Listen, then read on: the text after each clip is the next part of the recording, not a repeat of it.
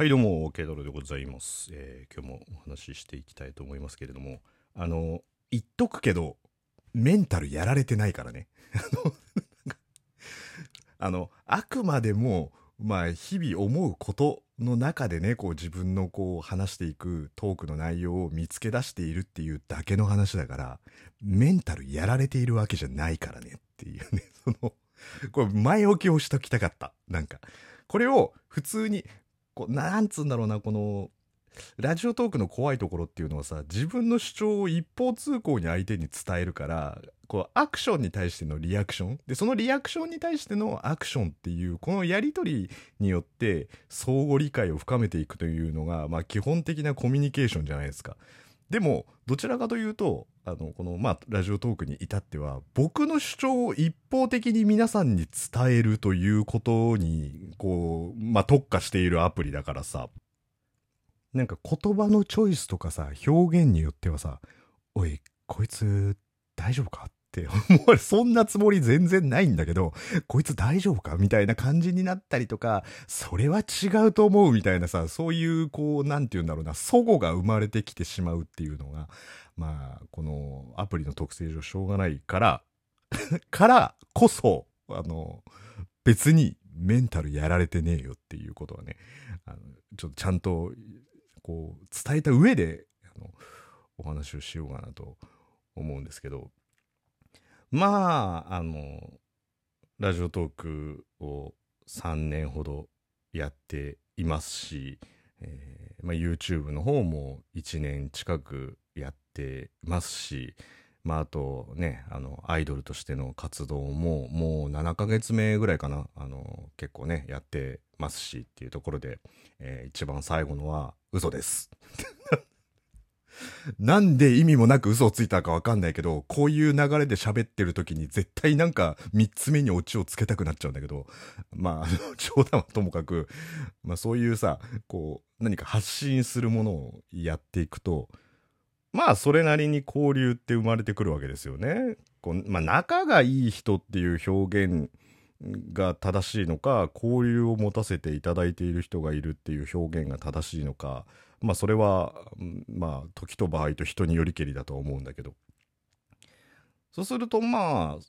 本来何もやっていなくて、ただただ、えー、仕事に行き家に帰りという日常生活を送るよりは、まあはるかにあのこうなんていうの、交友関係が広がる。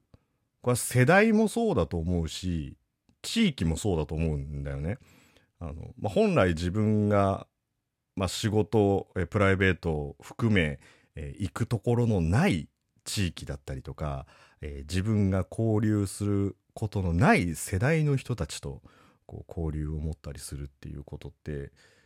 僕は結構ポジティブに捉えてるんですよね、そのネットの交流っていうのは。まあネットの交流っていうとさ、どうしても最近こうニュースでこうさ割と取り上げられている、こう エスエヌエス で知り合ったなんか未成年のなんちゃらかんちゃらとかって、やっぱさ そ, そっちばっかりが強くなっちゃうから、なんかこうネットでの交流イコール悪みたいなのはやっぱりあるじゃないですか。でやっぱりこう アイティー リテラシーがね、こう世代が上に行けば行くほどまだこう高くないというかね、もうよんじゅうだいごじゅうだいろくじゅうだいとかになってくると、自分たちが一番こう社会で活躍していた時期に、そのネットワークというものがそんなにまだないとかね、そういう世代だからさ、やっぱそういうのネットで知り合うっていうことのまず理解ができないみたいな人が多いから、まあ、世論的にもこうインターネット上でネット上でこう何かつながりを作るっていうことに対して、まあ、抵抗もしくは否定的っていう人は多いと思うんだけど、僕は割とそこら辺こうあの節度ある交流がお互い保てれば別にいいんじゃないかなっていう、あと法に触れていなければ別にいいんじゃないかなとは思うんだけど。であのまあ僕の場合はこのラジオトークでこうやってね音声を発信しているっていうのと、あと YouTube では元ブログっていうところで、まあ、バイクに乗ってこう話をしているっていうスタイル、まあ大きく分けたら僕の発信の場ってのはこのふたつなんだけど、やっぱりこう発信をする中でも、そのこと元ブログ、まあ、バイクに乗ってるので元ブログってうーん他の一般的な人よりは死というものに対する距離はやっぱり近くなってしまうんだよね。こう事故っていう意味でね。だからどうしたって、えー、じゃあバイクの単独事故でもこう命を落としてしまう可能性は高いし、えー、バイク対車でもやっぱりバイクの方が命を落としてしまう可能性は高いし、えー、バイク対バイクでも命を落としてしまう可能性が高いから、この可能性の話ね、別にその乗り方云々でいくらでもその可能性を低くすることはできるんだけど、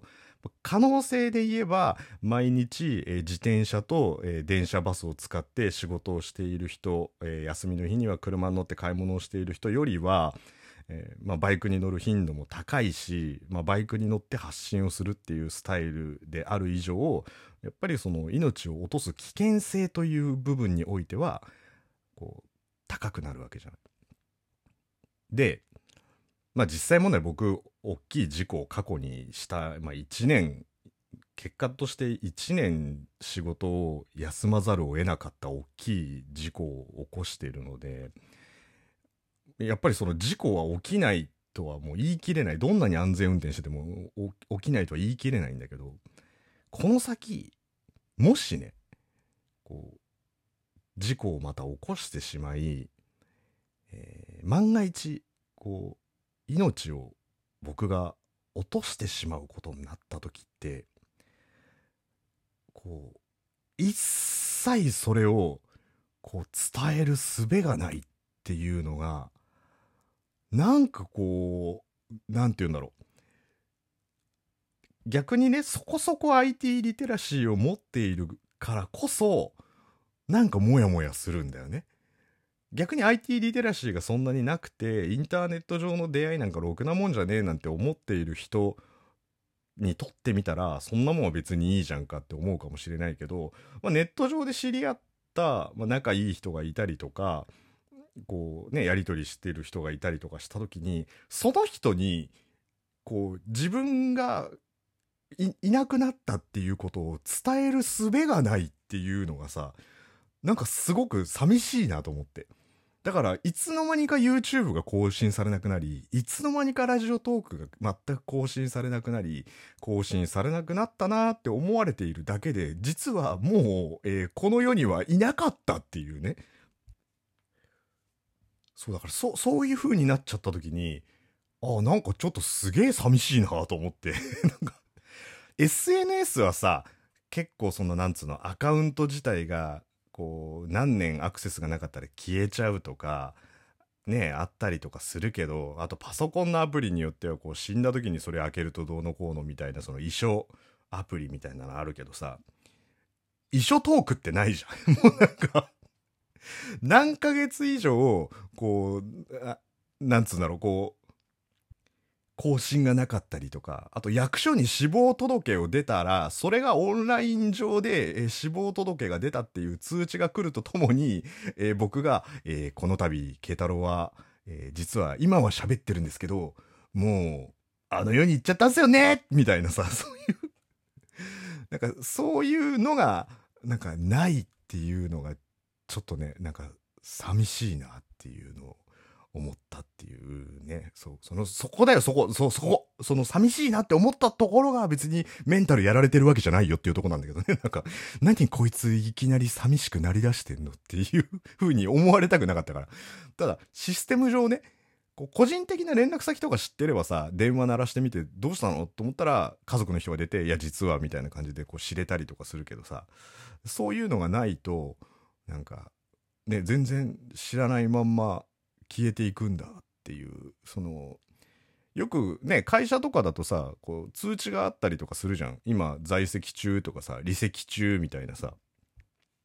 まあ、あとあの エスエヌエス アプリでも今こうオンラインですとかさオフラインですみたいなそういうのってあるけどさ、僕の生命に対してのステータスってないじゃん。なんか今この世から離席中みたいなさ、あ、慶太郎さんこの世から離席中だったから半年間更新なかったんだみたいなさ、そういうのを見れる方法が全くないじゃん。だからそれを考えるとなんかこう僕のステータスを表すものがないっていうのはね、まあだから例えばフォロワーが何万人もいる人だったとしても、えー、もしこう何かそれを発信できない状況になってしまった時っていうのを一切それを伝えることができないっていうのはなんかこう寂しいねっていうそのまあそれだけなんだけど、そうっていうのをふとこう自分が今ねこう動画編集してたりとかトークアップしてたりとか、まあ、たまに自分がほら体調悪かったりとかして、あーちょっと今日動けねえなみたいなのがあったりとかしたから、それの延長線上にねやっぱ僕なんかはバイクに乗ってるから、万が一事故を起こしちゃった時とかって言った時にその、まあ、たまにお便りいただいていつも楽しくあのラジオトークだったら聞いてますとか YouTube だったらあの見てますみたいなコメントもらってる人たちがどうしたんだろうみたいなこう心配かけちゃうのも申し訳ないしみたいなのを考えるとね、あの僕の生存通知みたいなのがあったらいいなっていうのはねなんかだから今後ねこうマイナンバーカードとかがどんどんどんどんこう活用されていって、そのマイナンバーカードを返却、死亡届と一緒に役所に返却した時にそれが全部にこう エスエヌエス に通知に行くようなサービスとかあったらなんかいいのかななんていうまあ、ことを思いましたっていうのと、あまりにも僕に何にも動きがなかったら、あの、交流持たせていただいてる方は、あの、ご連絡くださいっていう何にもなかったらそういうことだったっていうふうに思っていただければと思いますっていうところでね。うん、あの繰り返しになるけど、システム的なことでメンタルやられてるわけじゃないからねっていうお話でしたということで、慶太郎でした。